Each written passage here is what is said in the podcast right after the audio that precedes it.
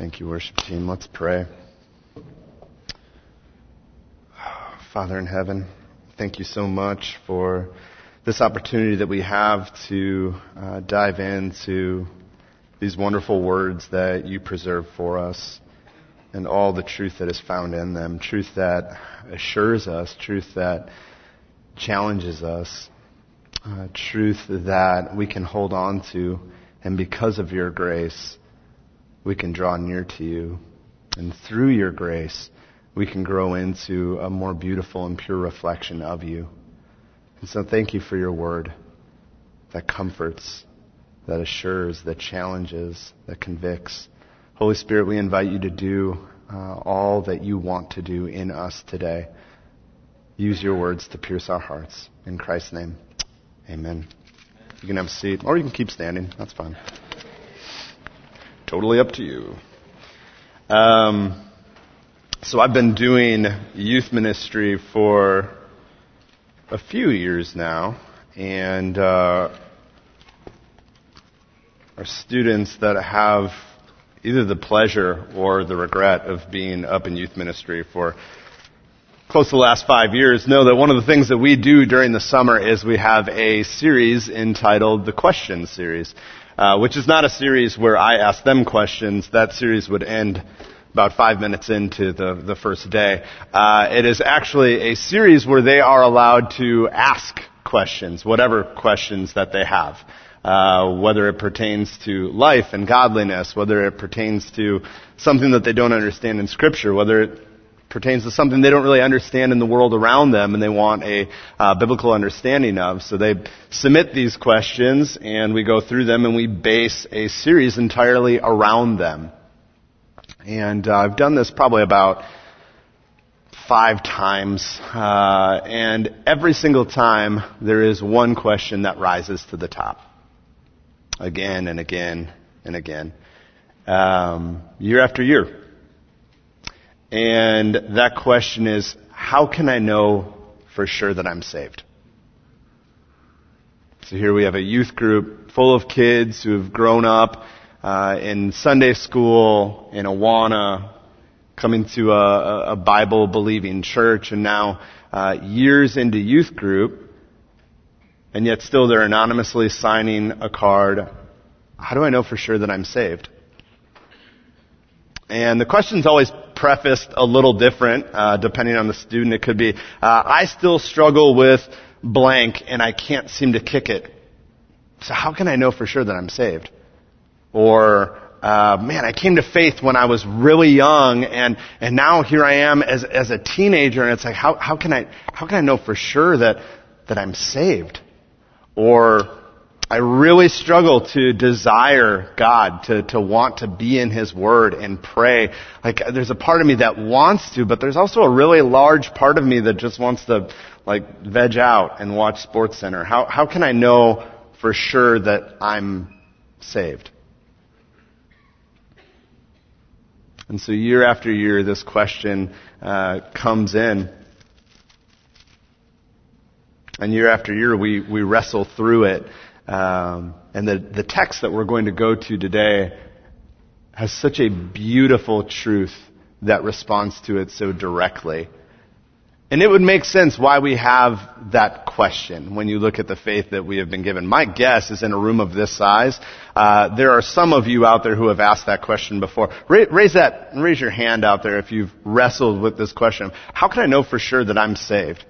If you've asked that before. My, my guess is that there are people in here who have asked that question this week even. Because the fact is that the faith that we have been given uh, is, is, is one that wasn't created from man for man. And so it makes sense when we look at the other religious systems out there, ones that give you assurance based on simply holding to these five pillars or these several sacraments or we don't even have to name them, just, just do more good than bad, and then whatever form salvation comes in, in the end, you can acquire it. You can guarantee it. You can be assured of it. And yet the faith that has been handed to us from a perfect, infinite, sovereign God who we just sang about It's a little different because it's not rooted in who we are or what we have done. But instead, it is God graciously giving us a free gift that we reach out for in faith, that He quickens our hearts to even have. Faith in the total completed work of Jesus Christ, in His life, in His death, in His resurrection. Our salvation is rooted in Him. And we take it by faith. And when we do, we are united to Him in such a beautiful way that Paul talks about in Romans chapter 5, where His life, death, and resurrection becomes our perfect life, becomes our sacrificial death, becomes our guarantee of life everlasting. That's what we're given in Him. And while this is the very gospel that we profess and are called to declare, a confession of faith can feel far less con- concrete than a checklist that we need to hold to. And so how do we know our confession of faith is genuine? How do we know that we're saved? And then in the midst of this wrestling that we do, not just once, but, but over the course of our growth in Christ, some of you who have wrestled with this question, it wasn't just a one-time thing and then some youth pastor got up and responded to it in Sunday school and you're like, oh great, I got it from here. No, probably the next day you saw your flesh flare up, or you, you heard the lie of your enemy being breathed over you, or you just looked at the world around you and said, man, I look a lot more like that than I look like him, and you thought to yourself, here I am again in the throes of this question. How do I know that I'm saved? I'm gonna just, you know what? I'm, I'm gonna, I'm gonna turn to the Word for comfort. I'm gonna turn to, oh, my Bible just opened to Matthew chapter 7, verse 21 through 23. Help me. Uh, Let's see. Not everyone who says to me, Lord, Lord,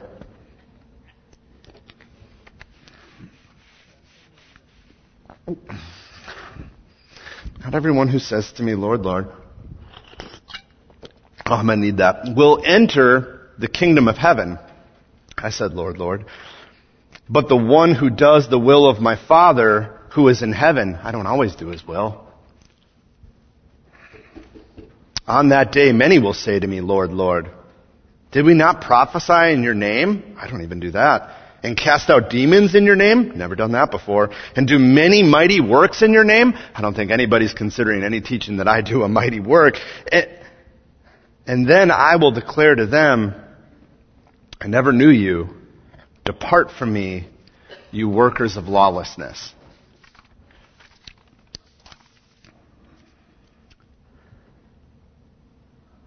I know that we've heard that text before, and I know that many of you have read it with the fear and trembling that it's, it's made to induce.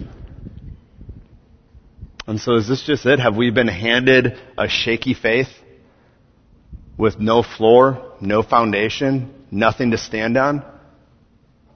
Are we to be like the rest of the world who've concocted their own faith systems and just hope that in the end it all pans out for us? That God somehow looks down at us, at our lack, and, and says, eh, good enough. Is that what our hope is in? Is that our firm foundation? Is that Christ the solid rock that we stand on and declare? No.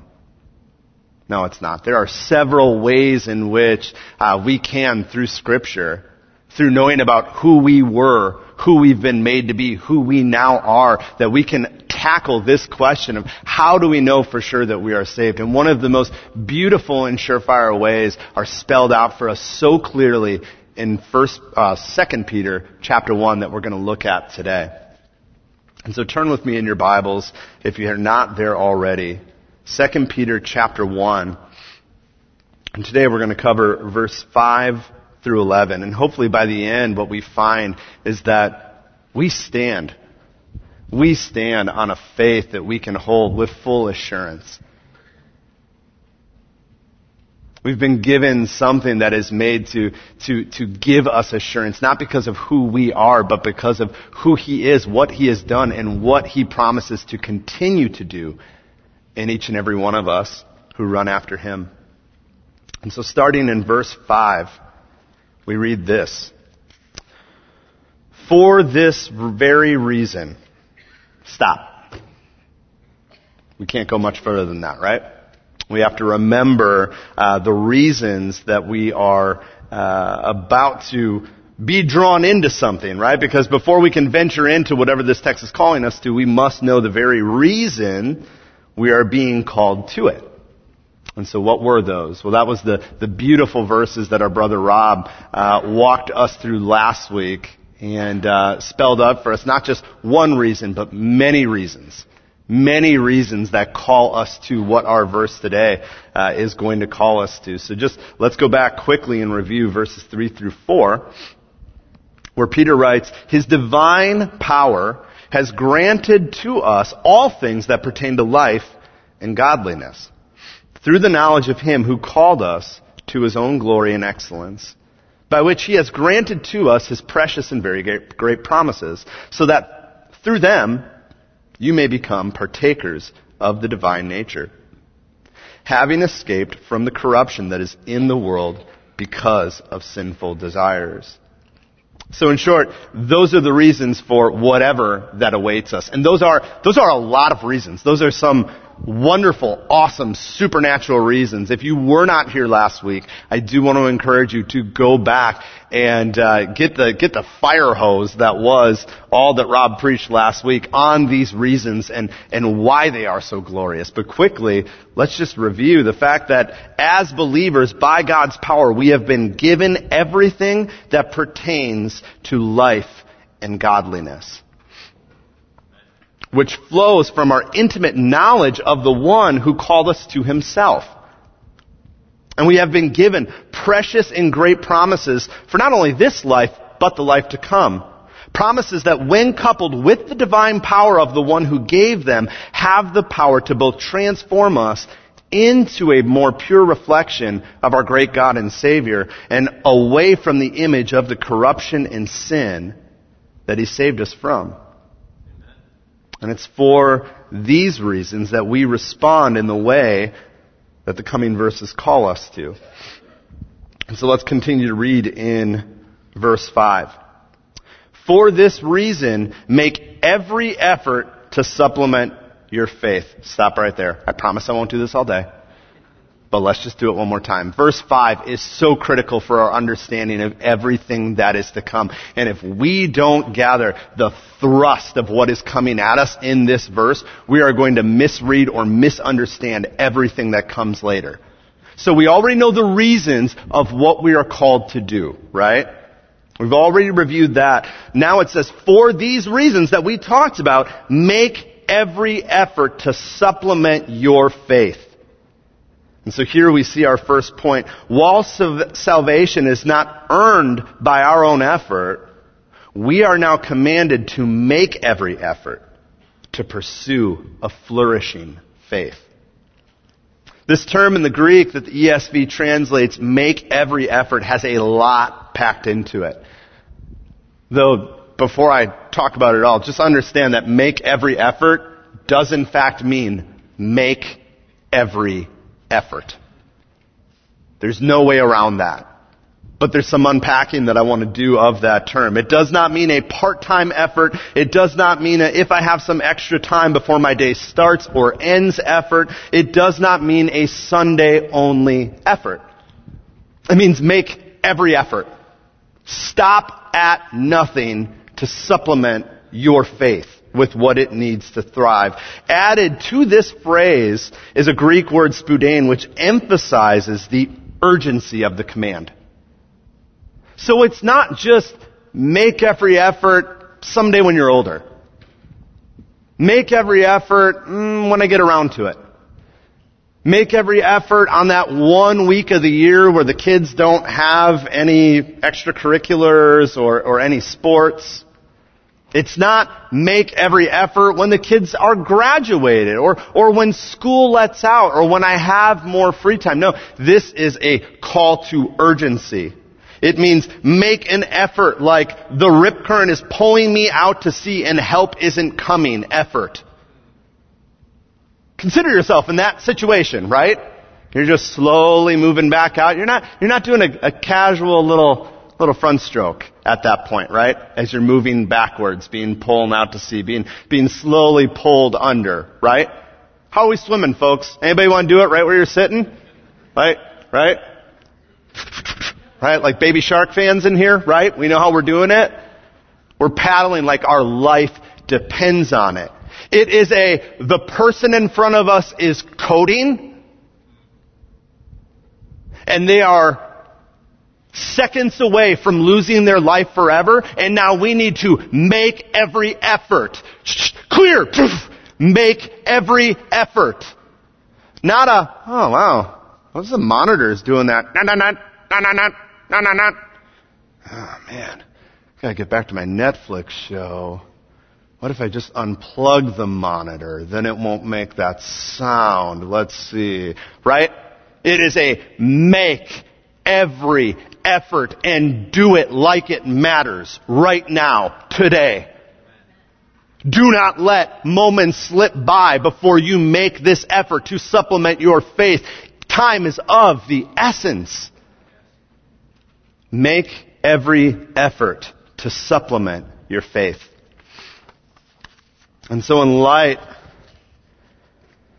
of the faith that we have been given as believers and all the beauty that comes with that we saw in verses 3 and 4, we're called to make every effort with all speed and diligence to supplement our faith with what it needs to thrive. And again, what this isn't calling us to is something that sounds like, ah, fine, I gotta supplement my faith, I gotta, I gotta make every effort to do that. Okay, um, well, I guess what I can do is, I don't know, I can read my Bible a little bit more. Or, um, let's see, I gotta make every effort. I guess I can start praying before my meals, right? I haven't been doing that that much. I could probably, could probably fit that in there. You know, I've been wanting to purchase that journal. Or wait, I purchased five of them. Where are they? Maybe in like a year I can locate one of them and, and then I'll buy a pen in 2028. That sounds like a good plan. Yeah, I'll get on that. Make every effort right now, like it matters, to supplement your faith. Even the word supplement that we see here, it is one that doesn't let us fall into a lackadaisical pursuit of this command. The word isn't like popping a one a day and hoping that you get healthy from it. It is not um, something that we do on the side and hope that it has maximum results. Instead, what this word denotes is to, to richly supply, to lavishly furnish. So if you consider your faith by itself an empty, barren house, what that means is do not furnish it like it's a dorm room. But do everything that you can to richly, lavishly provide the home of your faith with what it needs to feel not like an empty house, but a home. Provide it with everything that it needs.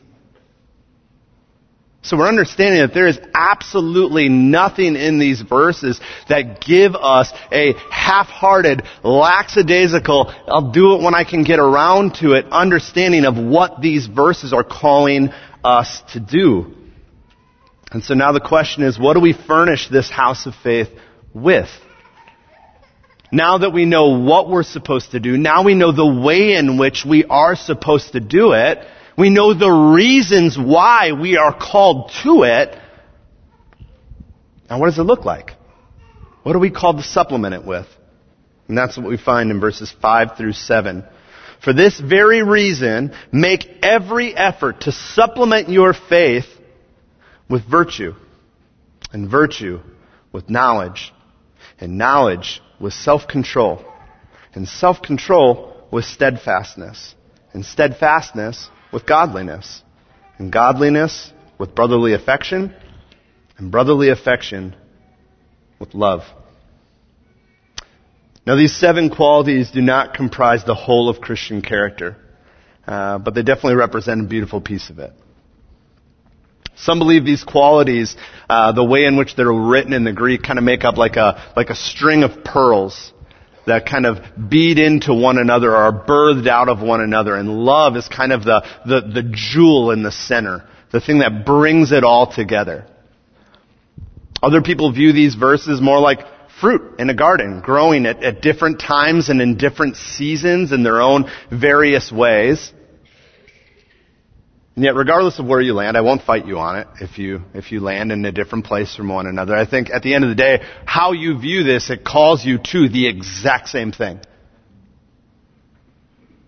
Which is the pursuit of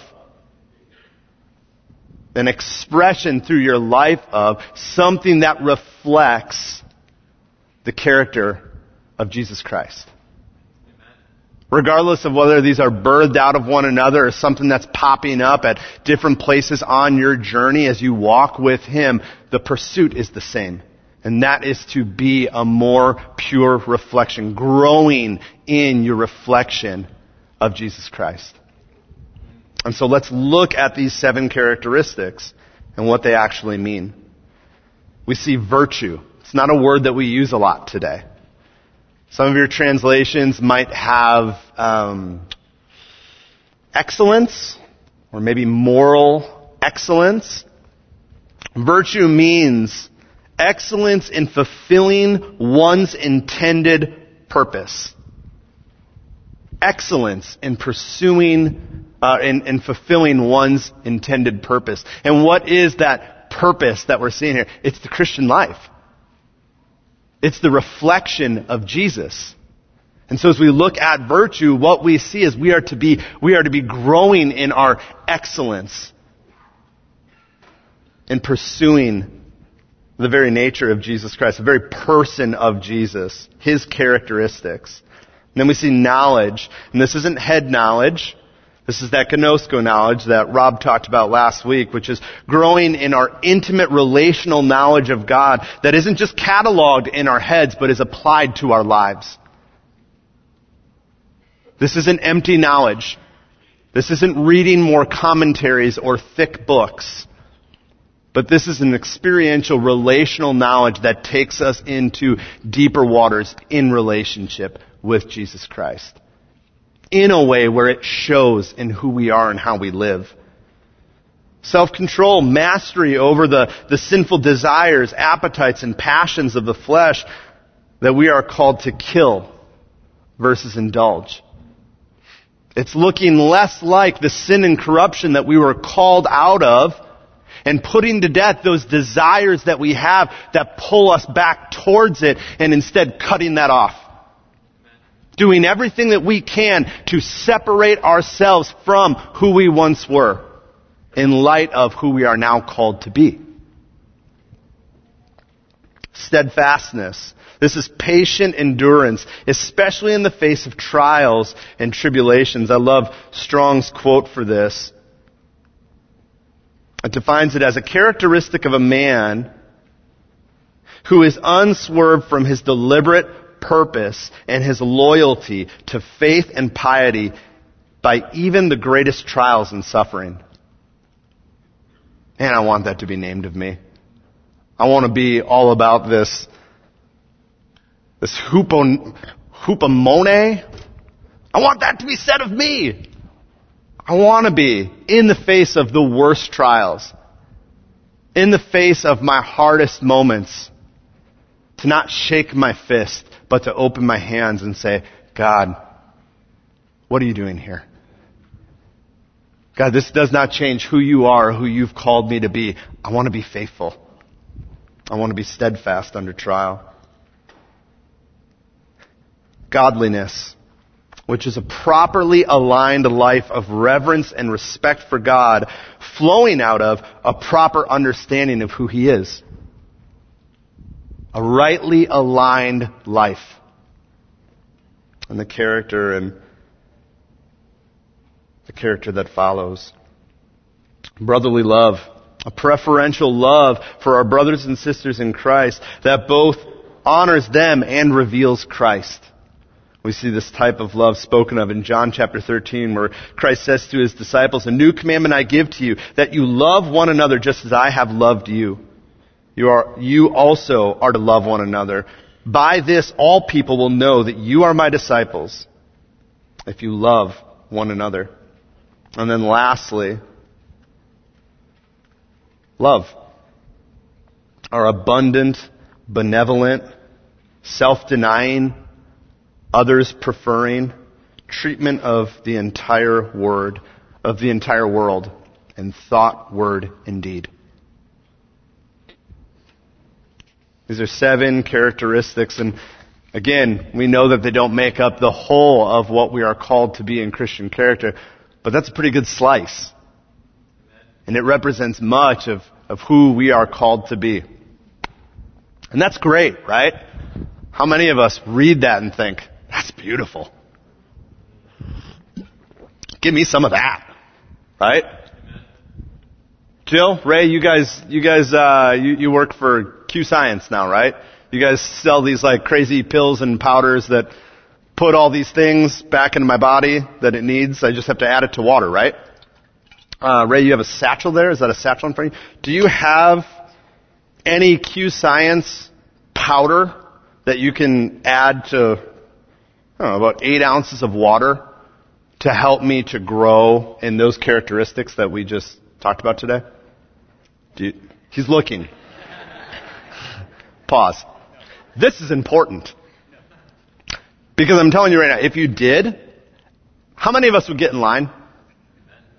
How many of us would get in line?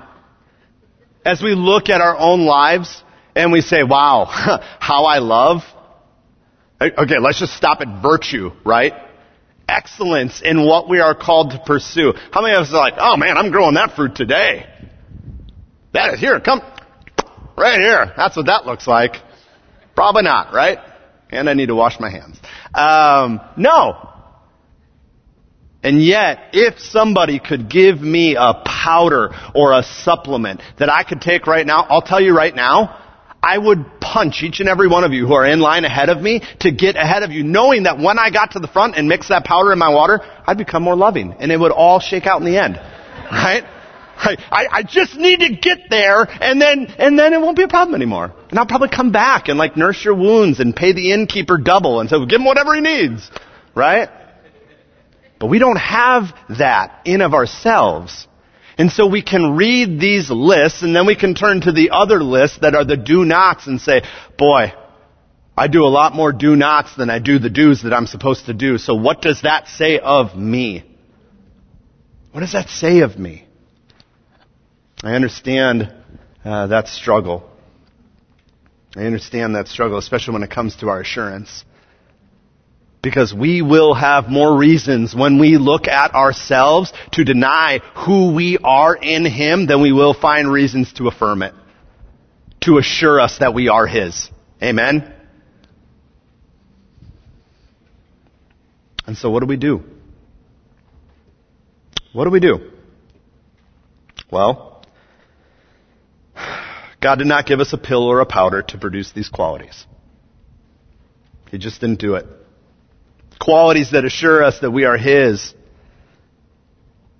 But instead, He gives us a path.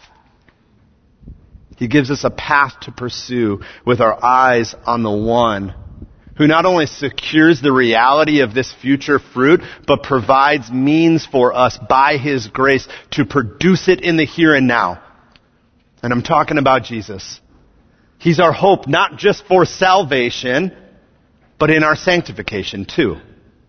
And as we place our eyes on Him as our perfect Savior who guarantees a someday reality, in the same way we set our eyes on Him for our present day hope as well. Because without Him we are nothing. In fact, He promises that to us.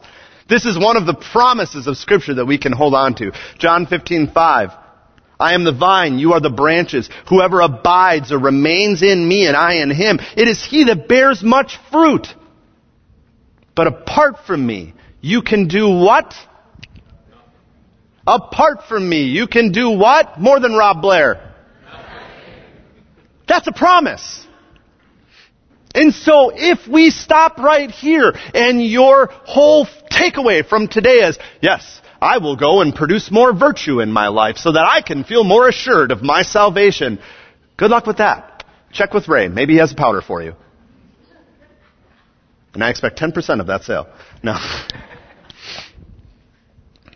If you're going to walk out of here today and be like, yeah, you're right, I did lack in love, so here we go. I'm just going to uh, pull up my socks and tighten my belt, and this week, more love coming at you. Huh. What? This is not the path to producing fruit. He gave us the path. He laid it out for us. He said, if you came to me for your salvation, you need to continuously, day after day, moment by moment, make every effort. Stop at nothing. Nothing getting in the way of your pursuit of me. Because as you pursue me, you will grow that which reflects me. That which assures you. That which comforts you. Because as you see produced in you something that dead people can't produce in themselves, you are assured of the blessed reality that you are mine. But apart from me, you can't be saved, and apart from me, you can't be sanctified. You cannot look like one you are not pursuing. And it matters how we pursue. And so if our produce is halfway, half-hearted, leftover, uh, whatever, whatever I have remaining, okay. If your pursuit is not at all, okay, let's read on. If we desire to acquire the fruits of assurance, then we must pursue the path given to us by the one who produces it. That's point number three in your outline.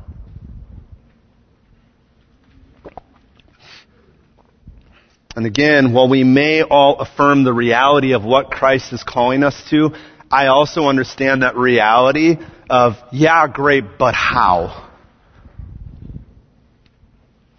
Enter the Christian life, right? Because you may be here affirming, yeah, I want that fruit. And you may be in here affirming, yeah, I want that pursuit. And yet you may be sitting here with slumped shoulders, sitting in your failure that those around you can't see because you dressed up for church today. Feeling like, yeah, that's cool, preacher guy, but, but how? One book that has been a huge blessing to me. John 15:5 has been a part of my life since I learned it in Awana back in like the third grade. Like I, I can't get that verse out of my head. That and Jesus wept are the only two that I've memorized. And so it's always there. Um, that's ridiculous. Sorry. Uh, but it's always there. It's always there. And yet, it's always been this elusive thing to me where it's like, man, I, I know I need to abide in you. I need to remain in you. And so I guess I'll crack open my Bible and read it today. Or I guess I'll pray today or, or, or something, but I just, I don't, I don't really know what it means to, to, to abide in you. I know what it means to, to, to read random things and have a quiet time and, and hope that that does something, but what does it really mean to, to abide? In the truth of who you are, the beauty of who you are, and what that means for me right now today. And a book that is really helping me understand this. Believe it or not, it's not The Pursuit of God by A.W. Tozer. I know you all think I was going there, but you should read it. It's a great book. Um, but the book that I'm referring to is Abide in Christ by Andrew Murray. And uh, this is a book that was given to me by an unbelievably solid brother who is so committed to my Christ likeness, sometimes probably even more than I am. And um, I just want to say it's free on Hoopla. If you even know what that app is, you can download it for free and listen to it or read it. Uh, but without going ad nauseum, I would just recommend. I have it in the notes there. I would recommend it as a helpful tool of further expounding on the reality that we are called into in this verse that we read. Because the how sometimes can be fuzzy and it can be frustrating. And yet there are brothers who have gone before that have walked the path that Christ has given to us and said, here, I know this is hard. Let me, let me help you a little bit. Super devotional. I know it was written in like 1830 by someone who's far smarter than all of us, but, uh, but I promise you, it, it's, it's not out of reach, regardless of what age you are. If you're still tracking with me in this sermon, you can track with these two to three page chapters and really benefit from the blessing of it. But again, it's something that, that supports the Word of God, right? It isn't the Word of God. Andrew Murray isn't going to change your life. A.W. Tozer isn't going to change your life. John MacArthur ain't going to change your life, and I certainly ain't going to do it either. It's going to be the power of the Word of God and the work of the Holy Spirit actively working in us as we pursue Him. But again, sometimes we need help along the way to make, to even know what does that pursuit look like? And He meets us in that. But when we sit back and we say, ah, what's the point? When we sit back and we say, I don't have the time. When we sit back and we say, uh, I don't, I, you know what, I'm saved. I don't really see what the point is beyond this. We reap the fruit of that. We reap the fruit of that. And today we talk about the fruit of assurance. The fruit of assurance found in a wholehearted pursuit of Jesus. And the beauty that awaits those of us who pursue that kind of life above all else. Let's not lose sight of that blessing and read verses 8 through 10 that show that that is actually the design of the faith that we've been given. It says, For if these qualities are yours and increasing, they keep you from being ineffective or unfruitful in the true knowledge of the Lord Jesus Christ. For whoever lacks these qualities is so nearsighted that he's blind having forgotten that he was cleansed from his former sins. Therefore, brothers, be all the more diligent to confirm your calling and election, for if you practice these qualities, you will never fall. Here we see that assurance flows from a fruitful faith that is aligned with its intended design. That's point number four in your outline. Here Peter gives one of the greatest answers to that oft asked question of how do I know for sure that I'm saved? And he says, well, if you or the others around you can testify to the character of Jesus Christ growing and increasing in your life, and if you see this character resulting in some form of useful fruit-bearing work for His kingdom, then you can be assured that what is happening in and through you cannot happen apart from the one who is actively working in you. Alive or dead, you get two options. You can be spiritually alive or spiritually dead. You can't be both. And so if there is incremental growth, if you see ways in which the character of our Lord and Savior Jesus Christ is being supernaturally displayed, even if it is just a glimmer, then we rest in the hope that the one who we have placed our faith in has come and united himself to us. That we are alive in him and that he who began a good work in us will be faithful to complete it. Those are promises that we can hold to. But I don't know about you. I am a, I am a horrible measuring stick of my own growth. That's why we get married, right? Actually, sometimes it works out the opposite. I'll see how I'm not growing, you know? No, just kidding. Olivia, you're very supportive. Very supportive. But one of the things that happens in our house, Jacob, what do we got hanging on the wall in your room? What do we do? What do we do every year at your birthday? We have you line up against the wall and what do we do? We measure you, right? It's funny. We have this chart that we're, it's one of the only things in parenting that we're consistent with, even though we don't consistently do it on their birthday. Sometime in the year, we go and we measure you, right? And what happens? Can, can I ask, do you feel yourself growing each and every day, Jacob? What about you, Judah? You woke up today and was like, centimeter, right? That's a, that's a unit of measurement. Did you, did you see your growth? No, you don't, right? And honestly, me and your mom, we don't see your growth either throughout the year. It's just somewhere along the way, they stop asking us to get cups for them, or they stop asking to, to reach up and grab something. They just all of a sudden can start doing it, right? And all of a sudden you're like talking to them like this and you're like, what happened there? Like, I don't, I don't understand how that happened, but, but it happened in these small measures. And so one of the ways in which we chart growth that we cannot otherwise see is there's a moment where we look back on the year and we say, whoa, in 2022, you were, you were 46 inches and now you're 48 inches. Now ask me in April if that's happening, I have no idea. But show me in October where he was last October or November, whenever we get along to it. Uh, and all of a sudden, what I see is growth that should have been apparent the whole time, but was happening gradually over time.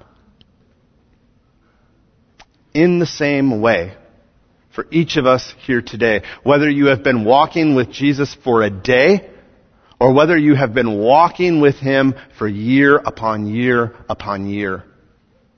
If we never look back and consider, if we do not have an observed life, one that we are looking back and remembering where we were versus where we are, then we're going to miss the lessons along the way that God taught us, and it's just going to be about the trial or the failure that we presently find ourselves in, right? And that's what we're going to see defining us more and more as our enemy stands over us and be like, oh, we're here again, huh? You're the same person you always were. Nothing's changed about you. Are you kidding me? You think you're some Christian? How could you say that? Look at what you did today. He's our accuser of the brethren. That's his job. What's our job? It's to hold on to the present promises and beautiful realities that are supernaturally taking place inside of us. But if we don't set our eyes on what is true, He will be gladly there to replace it with a lie. So one of the things that I do every year, I go back through my journal, whether I've written in it 10 times or 100 times, and I just scan the pages and look at who was Matt in 2022? Who was Matt Vohwinkel in 2022? On his best day, on his worst day, on his breakthrough days, on his breakdown days. And who am I now? Where's God taken me along the way? If you're not much of a journaler, get a wife or a husband and ask them on that day, if whether it's at your anniversary or your birthday, honey, what has God been doing in me over the course of the last year? Because while you are not a great standard unit of measurement for your own spiritual growth, I guarantee the one who lives with you will be able to see things that you can't otherwise see.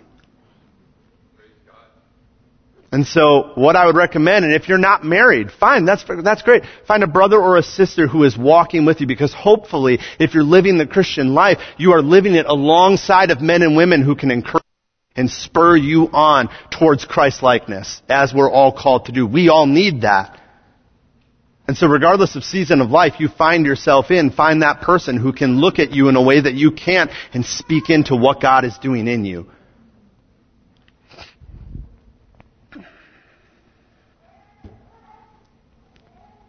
On the flip side of what we see in these verses that we just read, we see, uh, we uncover an uncomfortable alternative to a flourishing faith. Let's reread those verses. For if these qualities are yours and increasing, they keep you from being ineffective or unfruitful in the knowledge of our Lord Jesus Christ. For whoever lacks these qualities is so nearsighted that he is blind, having forgotten that he was cleansed from his former sins. Therefore, brothers, be all the more diligent to confirm your calling and election. For if you practice these qualities, you will never fall. Point five on your outline, here we see that a faith that does not flourish is at best, is at best blind and oblivious. The picture here is of one who slowly is closing his eyes to the point where he can no longer see. They're so nearsighted. They're so closing their eyes to the promises, to the realities, to the truth, to the relationship, to everything that has been given to them to live this life in godliness. They are slowly closing their eyes to the point, I can't see Hank Caskey. I know he's there. I can't see him right now. I can't, and he is wearing a lime green shirt. My eyes aren't closed. I can see my notes. I can't read what they say, but, but I have slowly closed my eyes to the point where I can't even see a man that I know in a lime green shirt. 20 feet away. Maybe more. Give or take. But the point is, that's what we do when we take our eyes off Jesus. When we do not pursue the path that is laid out for us, what we actively do is actively start closing our eyes, closing our hearts, closing our minds, closing our desires, closing everything off to what He has been united to we have the mind of Christ. He has invaded the space of our bodies. We are of one spirit. All of our desires, all of this, He is now linked to us as new creations who are being made new, called to be transformed, called to be renewed. All of this that we have been invited into, we slowly, slowly begin to close our eyes to the point where we stand here wondering, am I even His? Am I? Am I, am I even His? Because what I don't see is fruit, and what I can't see are His promises, and what I can't feel is His presence. And what I'm not advancing in is my relational knowledge of the one who saved me. And everything that has been given to me, I'm slowly closing my eyes to it forgetting the power of the one who called me, forgetting the presence of the one who now lives in me, forgetting the promises that were given to me, forgetting the perfection of the one he has called me to increasingly reflect. And now I've forgotten that the poison of sin and corruption that I was once called out of, that I am now once again entertaining, is the very thing that He died to free me from and now empowers me in Him to overcome. But I'm forgetting that. All the more I'm becoming blind to that reality. And to this person who professes and possesses genuine faith in Christ, but puts little to no effort in abiding in relationship with Jesus Christ, what we can expect is a life that is deemed by Christ himself as ineffective, fruitless, when it comes to matters pertaining to the kingdom. And to continually question just how sure-footed our standing is with our King. This passage says that at best, if that is you, you are spiritually blind and oblivious to what you have been saved into by His grace. And other passages would suggest that at worst, you may still very well be spiritually dead. But we don't have time to look at that reality. And so if you are in that place where you are questioning, am I just blind or am I dead? Have I placed my faith in Jesus, but I haven't activated it and supplemented it in the way that I've called, been called to? And now I have this fruitless faith that is in the infancy stages of being a new creation rather than being renewed into the fullness of who I am called to be in Christ? Is that where I am? Or did I just throw a stick in a fire at camp and sign a card? Did I raise my head or my hand or make eye contact with the preacher when he asked if I wanted to pray a prayer and just, just to get out of hell free? Am I holding on to a card that exists in monopoly but doesn't exist in Christianity? You have to wrestle with that question yourself today. But may we who are in Christ desire neither. Neither to be blind or to be dead, but instead to pursue something far greater for all that awaits us that we see in verse 11 where we read, For in this, for in this life, in light of every reason that we have been given in this life, that we make every effort to supplement by faith. If we live in this way that we have been called to, in this way there will be richly provided for you an entrance into the kingdom of our Lord and Savior Jesus Christ.